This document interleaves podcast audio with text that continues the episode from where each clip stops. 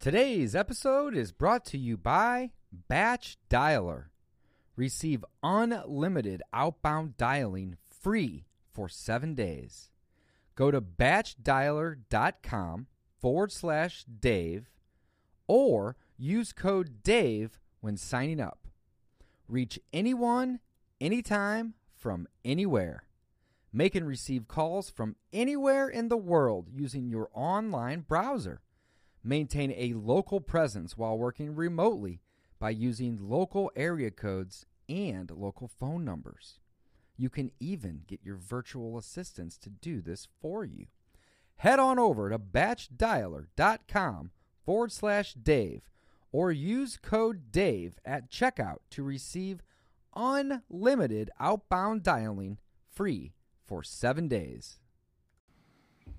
All right, guys, welcome back. Today, Mike and I are going to be talking about the three pillars of wholesaling real estate. That's what we love to do, guys. Market to motivated sellers, wholesale real estate. So, the three pillars of wholesaling real estate. And the reason we call them the three pillars, it's actually kind of like a bar stool. So we need to come up with a better term for the bar stool method here, guys. But look at the three pillars like a bar stool, right? You got three legs on your bar stool. And if you pull one of those legs out, you're going to hit the ground if you're sitting on that stool. And basically, all three of these pillars are going to be equally important for you to be a successful wholesaler or have a successful wholesaling business. So, what are these three pillars? These are basically the three money making activities that are are what wholesaling is consisting of, right? You can there's a hundred things you can do to go wholesale a deal, deal or better your wholesaling business. But if you stop doing one of these three things, your business is going to fall apart.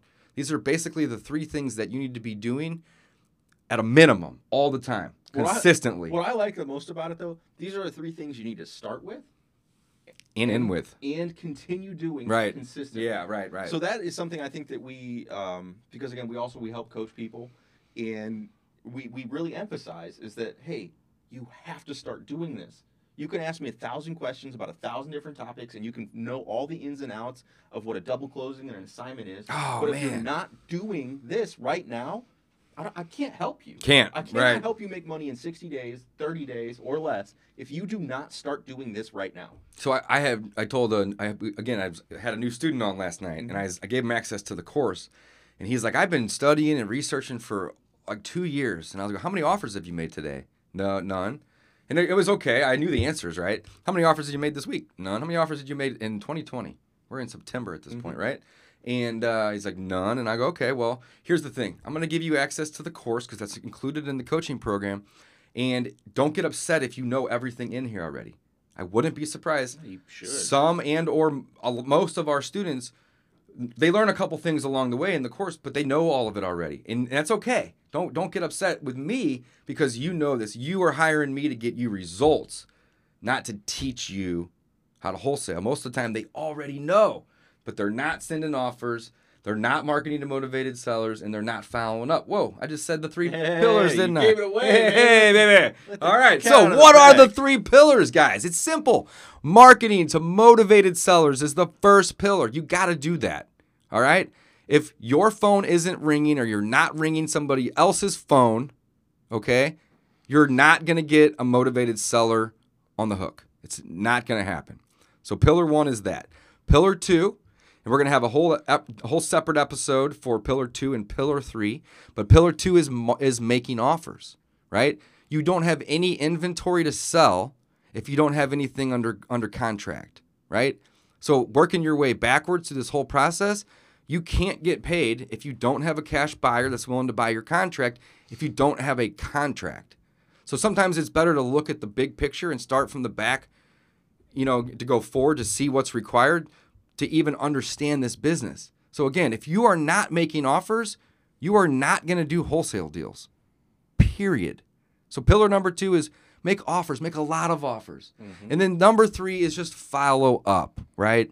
Follow up with your marketing, follow up with your contacts that you've ran appointments with, follow up with the contracts that got denied or you had to exit for some reason later you may be able to continue working with those people. Let's talk about marketing.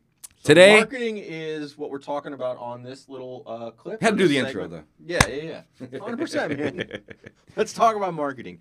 So, in wholesaling, we need our lifeblood is leads coming in. It is, man. If you are not talking to new people every day, if you're not finding or creating new relationships with people that own property, you're not going to be in this business uh, for a long time. Again, you have to have new leads coming in the door and you have to develop relationships with people because motivation changes.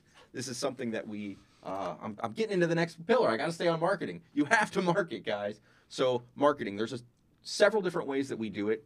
Um, and there are free ways, and there are ways that cost money. There are ways that are list dependent. There are ways that don't depend on lists. We can categorize it a hundred different ways. Yeah. The most important thing is you need to start doing it. You need to pick one method that works for you, and by works for you meaning you are going to do it consistently. That's right. I think that's the most important part. Whatever method you will stick to, you will see results with. All of these methods work. Every one of them works. All of these methods work. and I was talking, man, I talked about that last night. So It's 50 different ways to find motivated sellers. Every single one of them works. they do. If you do it consistently and you're willing to invest enough time or money into them. So let's talk about five of the ones, kind of the big ones that we have uh, in this uh, in this kind of synopsis on the three pillars of uh, wholesale. Let's do it, Mike. Let's I'm ready. it. All right. So number one, uh, let's talk about driving for dollars. Let's talk about Oh, what that is, how you do it, and the benefits of it, why it's good. and why it's good. Yeah, yeah. Yeah. And So- we got to keep these. Got to keep these. All right, cool. It's like a fire round in here. Mm, yeah, All right, driving fire. for dollars. Driving for dollars. Driving for dollars is one of the best ways to find leads and deals because it teaches you your neighborhood, right? It's going to get you in places that you wouldn't normally be when you were out driving for dollars. You are going to be writing down addresses or use the Deal Machine app, which is what Mike and I use. Mm-hmm. Um, you can actually get a hundred free skip traces if you use code Dave, by the way, because Oh, they nice. dropped the price of the skip tracing. Sweet. So you can get like 107 skip traces. Use code Dave if you sign up for it. But the the driving for dollars is the best way because you are going to find properties that are distressed.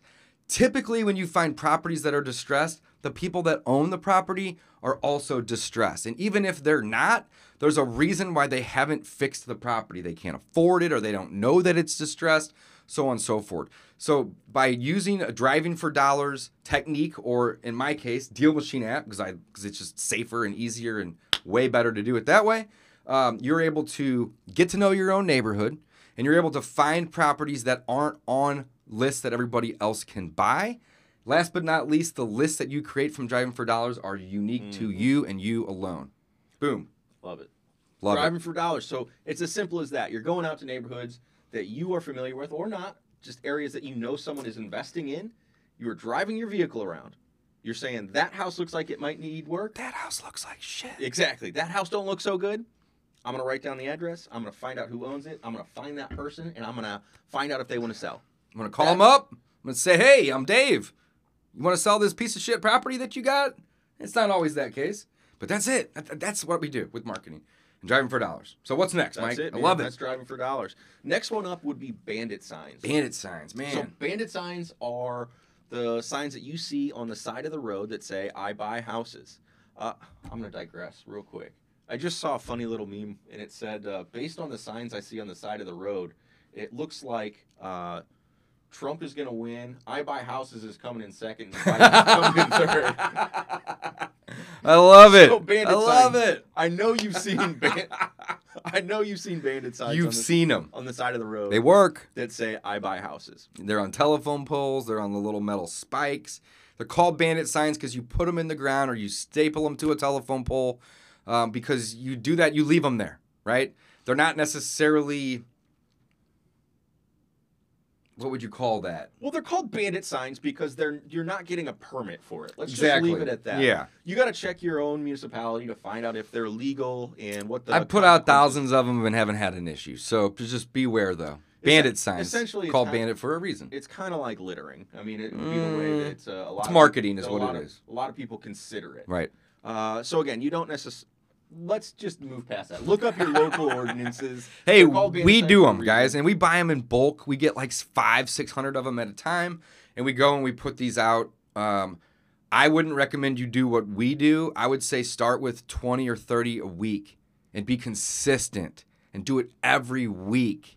And you're going to have better results than what we do with them because when we do it, we'll get 30 phone calls, but we might not, you know, be doing it consistently enough to have them out. So when you do anything in marketing, though, consistency, I think, is key. All right.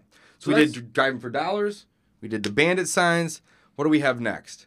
Next up, cold calling and cold texting. Yes, talk cold calling and cold texting is a great way to market to motivated sellers. Now, cold calling and cold texting requires phone numbers. You got to have a phone number to do this. So, if it's a property listed for sale by owner or for rent, that information is on Zillow, PropStream, any other website, Facebook Marketplace, Craigslist, so on and so forth. And you can do that in one offs. Otherwise, you can create your own list by driving for dollars or purchasing those lists online. And then you have to skip trace those lists. And the skip tracing will give you the phone numbers and the email addresses of those property owners and sellers, therefore allowing you to be able to cold call or to cold text them. So, I think I mentioned this earlier, but I'm going to say it again. Whenever you're doing your marketing, you are either calling them or they are calling you. Even if you do a web form and they fill it out, somebody still gets that message and has to call that seller. So you're either calling or texting out, or you are paying for marketing, which we're going to talk about next. Let's, this is a great segue mm-hmm. into direct mail. Direct mail is no different than a billboard or a radio ad or an online ad, in my opinion, because you're just paying to get your message in front of somebody else that says, hey, got a house you need to sell? Call me. I got the solution and I got the cash. So we can do this. And that's it. So direct mail would be our fourth or fifth method here. And direct mail doesn't Well, require. I'm going to circle back Yeah, real go ahead. quick though, because okay, so how do you find numbers of people to call, right? So this is important. So we use somebody uh, Batch batch- skip tracing. Exactly. Yep. So, so you have to skip trace. Skip trace is the step in here that where you you find a list, then you find the people's contact info, either their mailing address or their phone number, and uh, and that's how you then cold call, cold text, or mail them. Right. So then we can segue here into the direct. Yeah, we have a 20% discount if you guys want to use that. Also code Dave, D. A V E. Keep it simple. One one code, keep it simple. So, um, yeah, the cold calling does require the skip tracing. I love that. Now, the direct mail, you can drive for dollars and you don't need to skip trace to send the mail because you just need the address of the home, right? Or if you buy a list online or pull one down from a list provider, again, you don't have to skip trace the list to send the mail because the list typically is an address and a name, or it may just be the addresses, right? Um, so direct mail again is just a type of marketing that you're paying for, and it is mail that goes directly from me to you. That's it. That's why they call it direct mail. It's direct to the homeowner. All right. So driving for dollars. It's a great way to build your own list. That was number one. Number two, I think, was bandit signs. Right. Bandit signs are signs that you post up or leave on the side of the road to get your message out there. We buy houses. Call me at 314 555 5555. Right. Um, next, we would talk about um, cold calling and cold texting, which requires skip tracing to do so. And that's the fourth method. Or I'm sorry, the third method. Direct mail would be the fourth method, right? And then the fifth method um, is just going to be referral marketing, right? If you are already an agent, and the odds of you listening to this and the, and being an agent is probably pretty high because most real estate investors are licensed, not all, but most. Um, you can you can get a lot of business from referrals. So like literally, me and Mike post on social media, you know, once or twice a month that just says, "Hey friends, quick reminder, I buy houses." And somebody might see that and they say, "Oh man, my aunt's actually looking to sell her house like right now. Like, Dave, maybe you can go look at it and make my aunt an offer.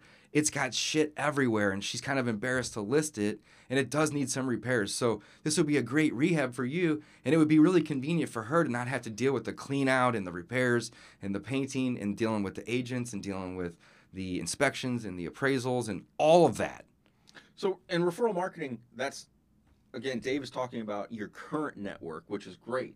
But then you also, if you go out to networking events, REIAs? so you can go to real estate investment groups, and you're going to meet other real estate investors. That's important to your business, but you may not necessarily find direct to seller leads that way. So it's important to go to other networking events or to other events that you enjoy doing and telling people what you do. Yeah. Telling people, don't hide it is the key here. Tell people, hey, I'm a real estate Yeah, investor. don't keep your business a secret. That's your line. I stole it. But That's it, though, man. I mean, you can't keep your business a secret. It goes against all business principles, right? You need customers, you need people to work with. So let everybody know that you can help them if they have a house they need to sell. So, those are the list of ways that Well, these Go are the ones we're covering today. Yeah. They're, Well, the simplest said, ways. Like you said, Dave. and the most common too. There's tons of ways. Yes. I mean, we can probably rattle off another 50, like 20 ways in 10 seconds. here, Easily. you know? I right, mean, right. But like these are the ways you look at it this way, Mike 80 20 principle. 100%. this is going to be 80%. The only thing I may add to the list would be, you know, online marketing like pay per click, where you get a mm-hmm. landing page or a website, and then you market that on Google, Facebook, YouTube, Bing, you name it.